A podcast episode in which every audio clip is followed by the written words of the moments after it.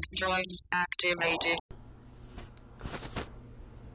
Good Wednesday morning, Goblin Stompers, all across these United States and across the world. Because I guess somebody somewhere not in the United States might listen to this. I assume outside the borders, the unprotected borders of this country. It's nonsense.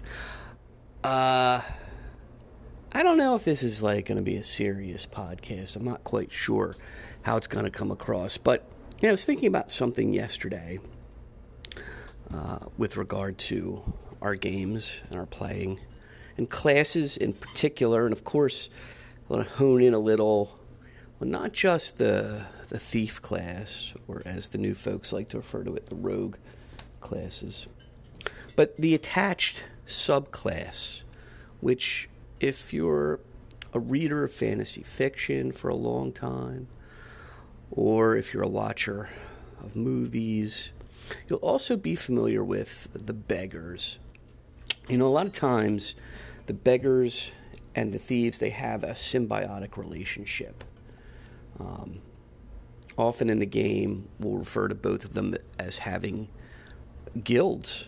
Um, that the, the beggars are professionals, as are the thieves.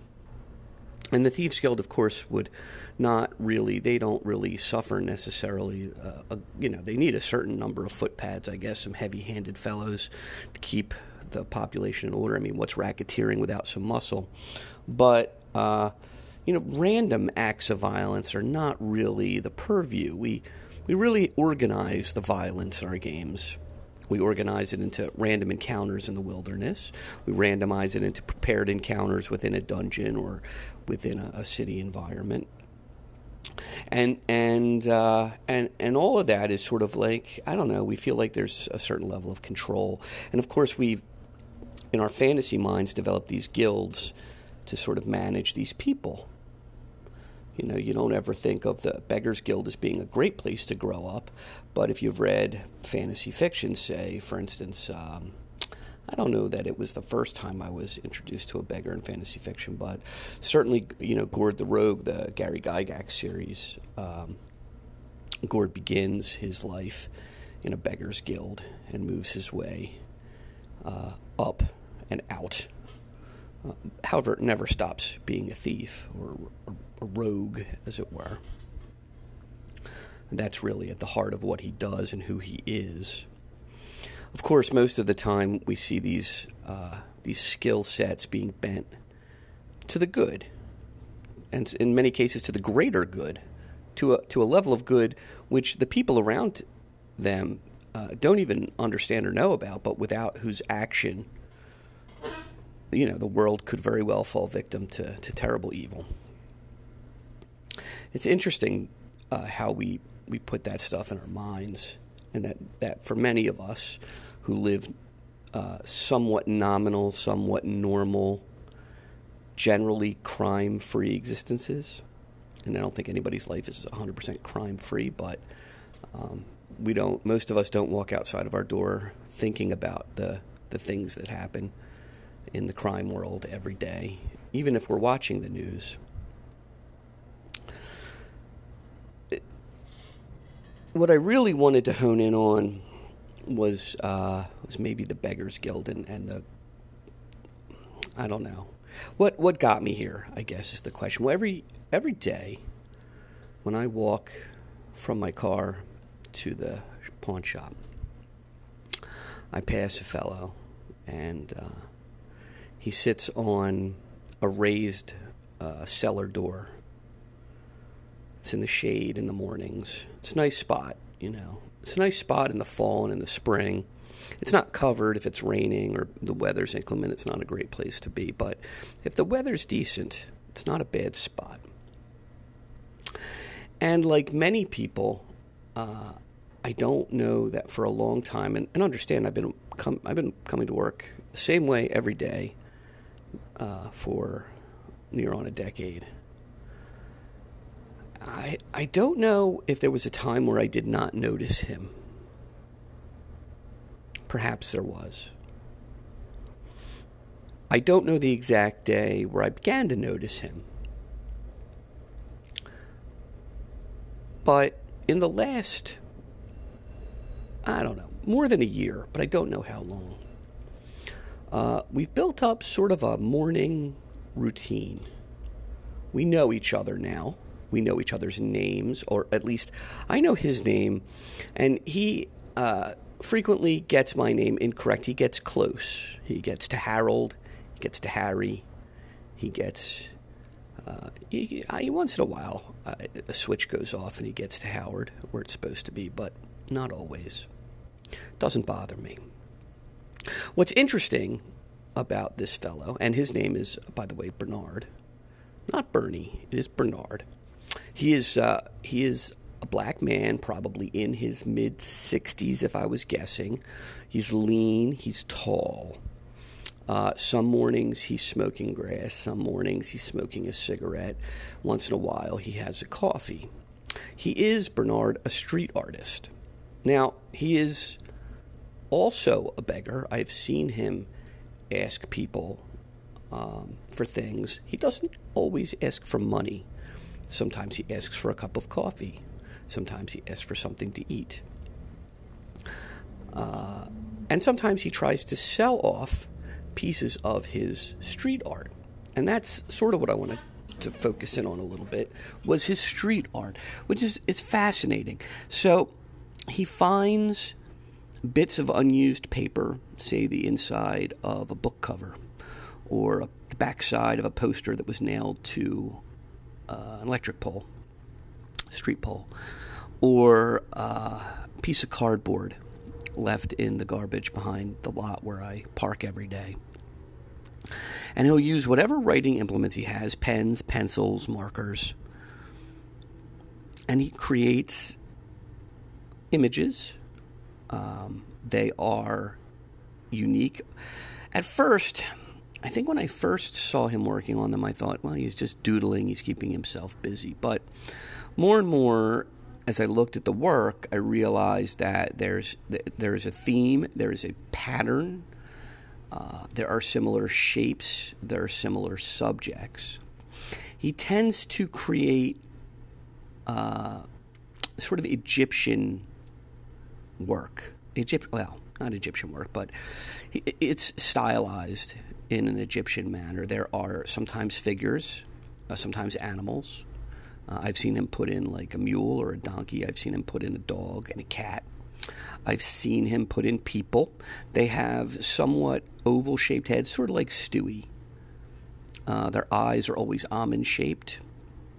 They're always dressed scantily. Sometimes the women have no tops on. Um, his his work is not, uh, you know, photorealistic. I mean, it's uh, they're not stick people either. They're somewhere between stick people and photorealistic. Uh, sometimes there are palm trees uh, or an oasis will be drawn behind these subjects. Sometimes pyramids. Sometimes an obelisk. Uh, I think he clearly has an image in his head of what uh, Egyptian life was. I don't know where he's gotten that image from or that imagery from, probably more than one source. Bernard's a nice fellow. He he often will offer me a piece of his artwork. Sometimes he asks for some money, sometimes he doesn't. I don't always accept. I don't always give him money. If he asks me for food, I will always give that to him. If he wants some coffee, I'm always happy to share mine. I bring lots of coffee to work. He has occasionally asked me to smoke with him. Now, I would smoke with him, but I don't. Uh, grass, mind you, weed, pot, marijuana. I don't smoke because I'm not a fan of smoking before I come into work. Um, I'm not opposed to people smoking any which way as long as it doesn't affect their daily lives or the work that they have to do or their family life. I have no problem with marijuana whatsoever. But uh, I personally uh, you know, when I am going to be driving, when I'm going to be working, when I'm doing things where I'm not really necessarily going to be enjoying myself, uh, and it's not downtime or relaxing time, it's not a time where I would smoke. Uh, so I, I, I, politely always uh, thank him and say no. Uh, he always smiles, a big grin, a big toothy grin, uh, and and I think he understands. Uh, I don't think he thinks that I don't want to smoke with him. I think he understands that I'm going to work. We've never talked about it specifically. That's how it is. I don't know what Bernard's life is really like. As um, is he a beggar? Is he an artist? I don't know what his life is really like. But oh, the phone is already ringing. See, we're not even open, and that's just going to keep ringing and aggravating me. And there's nothing I can do about it. There's nothing I can do. It ruined my story. It broke our concentration. I could do that. I could just make it go away. Um, there's a ringer on that phone, but I'm just going to take it off the hook while we keep talking about beggars and Bernard. So, is Bernard an artist trying to make a living? Is he an honest fellow? Is he a beggar? He doesn't pretend to have a handicap that uh, that, that preys on the the sympathies of people, as so often we have seen in game and in literature. I think that uh, it's not that we don't give life to our NPCs. I think we do, to the best of our ability, give life to the beggars and the thieves and the merchants and the soldiers and the guys who uh, walk through the streets and clean up after us in the game. But in real life, it is rare for most people to really come in contact with the sorts of archetypes that we have in game. Now, I'm not saying it never happens. Listen, um, you know, a fireman is as good as a town guard in my book. And if you know a fireman and um, you know you have a relationship with one, or even if you've ever just walked past a scene uh, with firemen working and you've you know you've thanked them, then you have some, you you have some idea. If you've ever seen firemen go into a burning building and try to put the fire out and try to save people, and, and, and many of us probably have seen that at some point. If you've ever seen police, you know, pulling someone over or stopping a crime or, or trying to defuse a situation, many of us have seen that. We're not really necessarily involved. We're often just onlookers, and we take that and we digest that, and, and maybe that ends up in our game. But in the case of Bernard, I have a relationship with Bernard. Are we friends? I don't know. Because I feel like friend implies that I, I, one would go out of the way for the other. And I don't know that I necessarily feel that way about Bernard. I don't mind uh, giving him a few dollars because I don't think he's wasting it. Some people might at this point say, well, he might be buying pot with it. Okay. Well, I don't necessarily see that as a waste. I mean, I, you know, that's fine. I don't think he's buying heroin with it. I don't think he's committing crimes with that money. And as just as many times as I've given him a dollar, ten times more probably, I've given him something to snack on, an extra donut or uh, an extra bagel or uh, some coffee. So we have that kind of relationship. And most people will never have a relationship with a beggar. Um, they may pretend to understand what that person is thinking and feeling when they're playing them in game. They don't really know. And, and, and that's just it. I mean, our points of reference for the game, they're not necessarily the real world. They certainly come from movies and, and from books and from television. They come from media, you know. And they come from what our perception of those things maybe could or should be. Some of it maybe we have some historical record of how a knight should act or what a what a cleric may or may not say or do, but for the most part, we're very far removed from what it is that we have decided should, you know, is one of or our only hobby. And, and I find this really, uh, on some level, interesting and on some level, a bit disturbing. And the more that uh, I speak to Bernard, the more I sort of, I almost feel guilty about the way that I may have portrayed uh, beggars in the past. Now, that's not to say that it's not valid. I don't want to I, am not, uh, well, I'm not a strong proponent of political correctness. I don't believe that there's any necessarily right or wrong way to portray an NPC unless you're completely off base somehow. I don't know. I guess it's possible. Um, but just that it really, it really isn't reality. I guess that's what I'm getting at.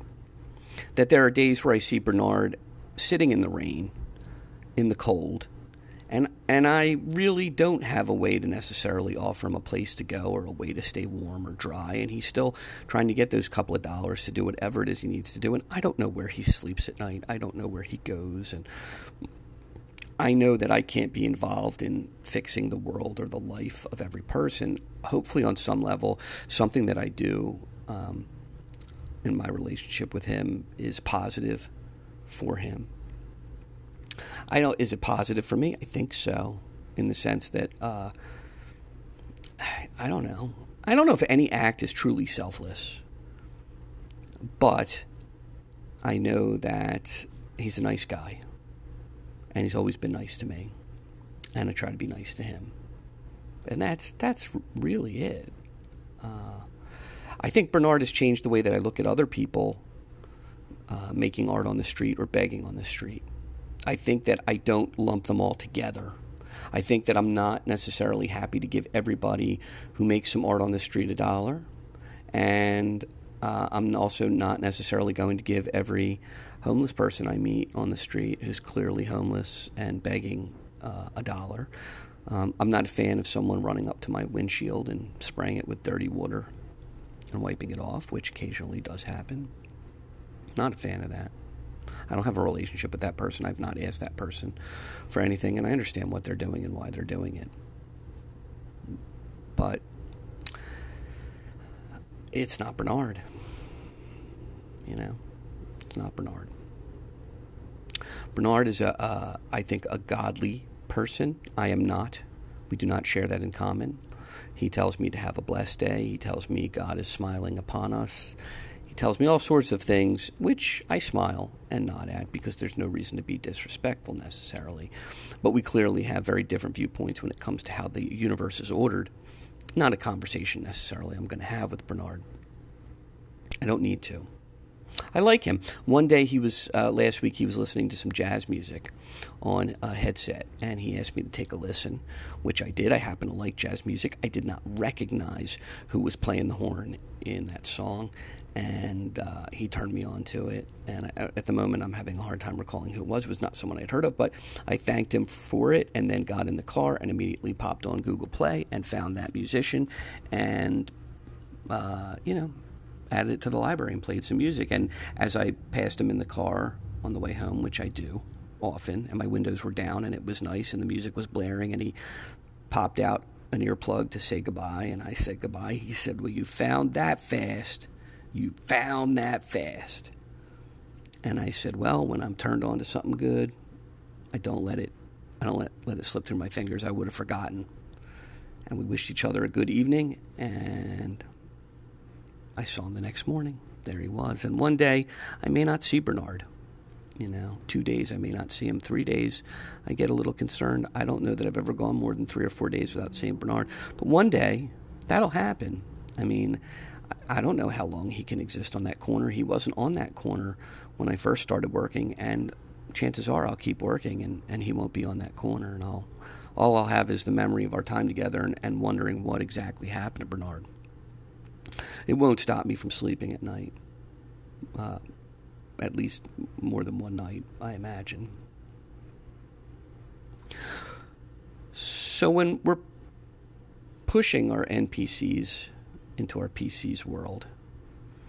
And the NPC is wrapped up in a raggedy blanket in the corner of Temple Row, and they've got an alms bowl out, and you're looking to see if if one of the players is going to engage, is going to feel a sense of charity, especially that paladin or that cavalier or that cleric, that that lawful good cleric, and and often they don't maybe it's time to have that beggar make a more personal connection with that character. Have them look up, catch an eye, smile, have something to share, a piece of art. Have the beggar ask for food and not money. Be an interesting change of pace. All right, guys, that's it. I, uh, I suspect that will be my podcast for the week. I don't know. We'll see what else happens, and what else pops into my churny, turny little brain. Been doing some photography this week, so I'm focused on that. Um, no game this weekend. Mom's in town, so it'll be entertaining. And uh, I hope you guys have a great week, great weekend. Summer's really, it's kind of here in full force now. And you should make the most of it. Get out there, enjoy yourself. It's okay to walk away from the gaming table. Build a fire, roast some marshmallows. Have a good one. Game on.